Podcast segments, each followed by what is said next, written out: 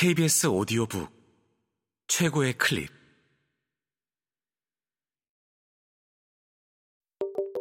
KBS 오디오북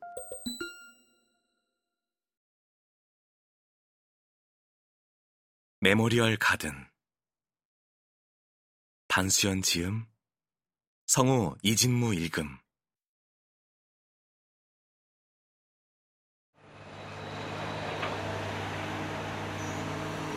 박노인이 다시 나를 찾아온 것은 외짜리를 바꾸어 달라고 실랑이를 벌인 후 2달 만이었다. 그날은 포클레인 기사들이 묘지를 파고 있었는데 때마침 내린 한방눈이 시야를 가려 애를 먹었다. 나는 한평 간격으로 다닥다닥 붙은 다른 묘지에 손상이라도 갈까 그 광경을 걱정스럽게 쳐다보고 있었다. 박노인은 한 손에 지팡이를 짚고 다른 한 손에는 가방을 들고 비치적비치적 눈길을 걸어왔다.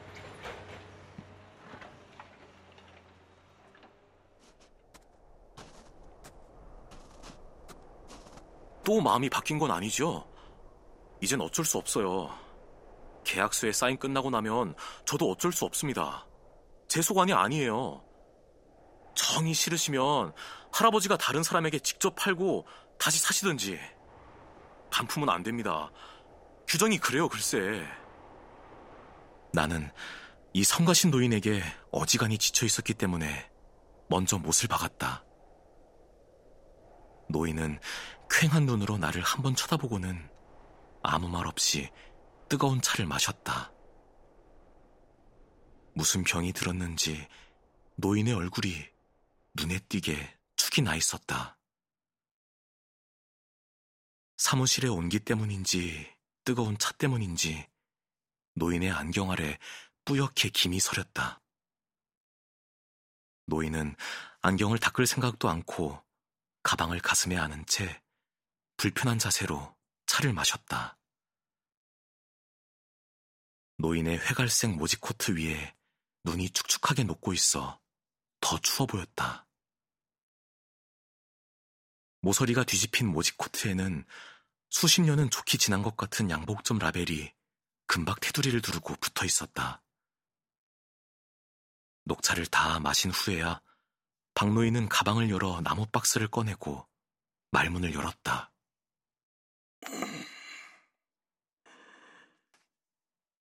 한 달 전에 양로원으로 들어갔네. 이것 좀 맡아주시게.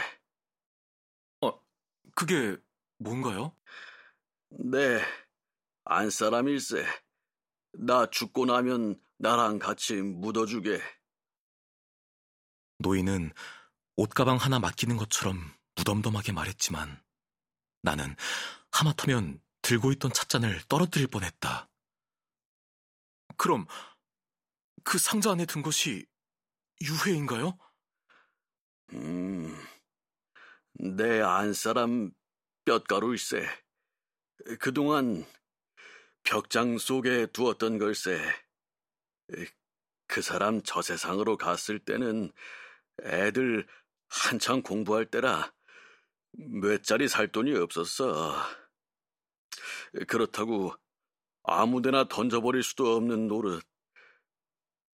지금에 와서 애들한테 보내기도 그렇고. 나는 정신을 차리고 도무지 납득이 되지 않는 이 상황을 이해해보려고 애썼다. 나는 박노인에게 묘지를 판 세일즈맨이다. 내가 이 일을 하고 있는 동안 노인이 죽는다면 내 업무의 한계 내에서 최선을 다해 노인의 장례를 치러줄 것이다. 그러나 박노인 아내의 유해는 이야기가 다르다. 이런 것은 뉴욕 증권가에서 잘 나간다는 아들과 해결할 일이지 내 일이 아니지 않은가. 하지만 나는 무엇 때문인지 단박에 거절하지 못하고 머뭇거렸다. 게다가 노인이 지팡이를 쥔 손을 어찌나 덜덜 떨고 있는지 가뜩이나 어지러운 머릿속이 더 산만해졌다. 나는 충격을 덜 주면서 거절하는 방법을 생각하며 일단 노인을 달랬다. 아휴, 그러셨군요. 정말 가슴 아픈 일입니다. 이제 제가 알았으니 영감님 돌아가시면 자제분들이랑 의논해서 책임지고 잘 모시겠습니다.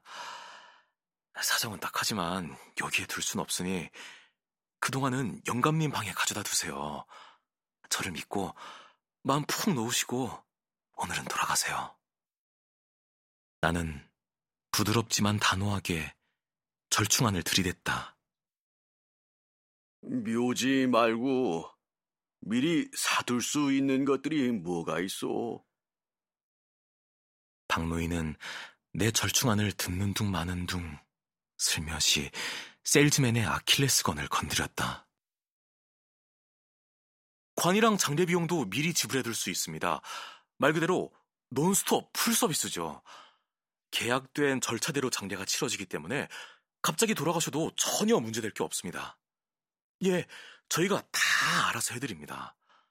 여긴 한국처럼 부조금이 있는 나라가 아니기 때문에 이 나라 사람들은 대부분 그렇게 하죠. 관을 사두시는 건 정말 잘 생각하신 겁니다.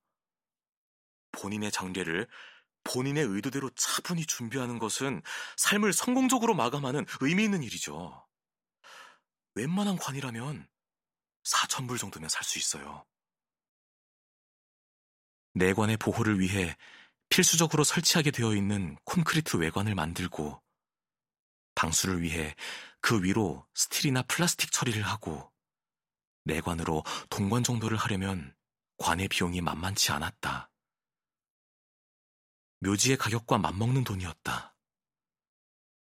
나는 이 깐깐하고 변덕스러운 노인네가 또 무슨 트집을 잡을지 숨을 죽이고 반응을 기다렸다. 의외로 노인은 별말 없이 고개를 끄덕였다. 그날 박노인은 관뿐만 아니라 장례 비용까지 지불을 하고 갔다. 관을 선택하고 장례 절차를 의논할 때는 묘지를 살 때처럼 까다롭지 않았다. 나는 불안과 안도가 교차하는 조마조마한 심정으로 노인을 대했지만 오히려 노인은 오래 생각해온 듯 부고의 초안에서 묘비명까지 일사천리로 처리했다. 이제 서류는 거의 완벽하게 갖추어졌다. 단 하나 비어있는 나는 사망일자뿐이었다.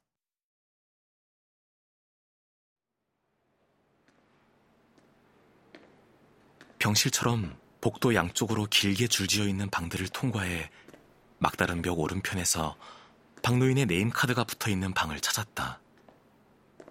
주소에 적힌 그 방이었다.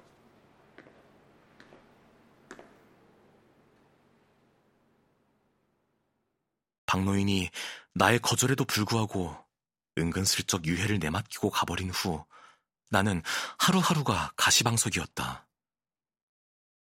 처음에는 유해 가방을 사무실의 캐비닛 구석에 넣어두었다. 비록 일터가 수많은 무덤과 납골당이 있는 공원묘지라 해도 사무실에까지 유해를 둔다는 것은 간단한 문제가 아니었다. 아무도 그곳에 유해가 있다는 것을 몰랐지만 나는 사람들이 왔다 가고 나면 괜히 캐비닛을 열어 가방의 안전을 확인했다. 유해를 두었다는 사실을 의식하자 혼자 있을 때도 자유롭지 못했다. 무엇보다 사무실 규정을 크게 어기는 일이었다.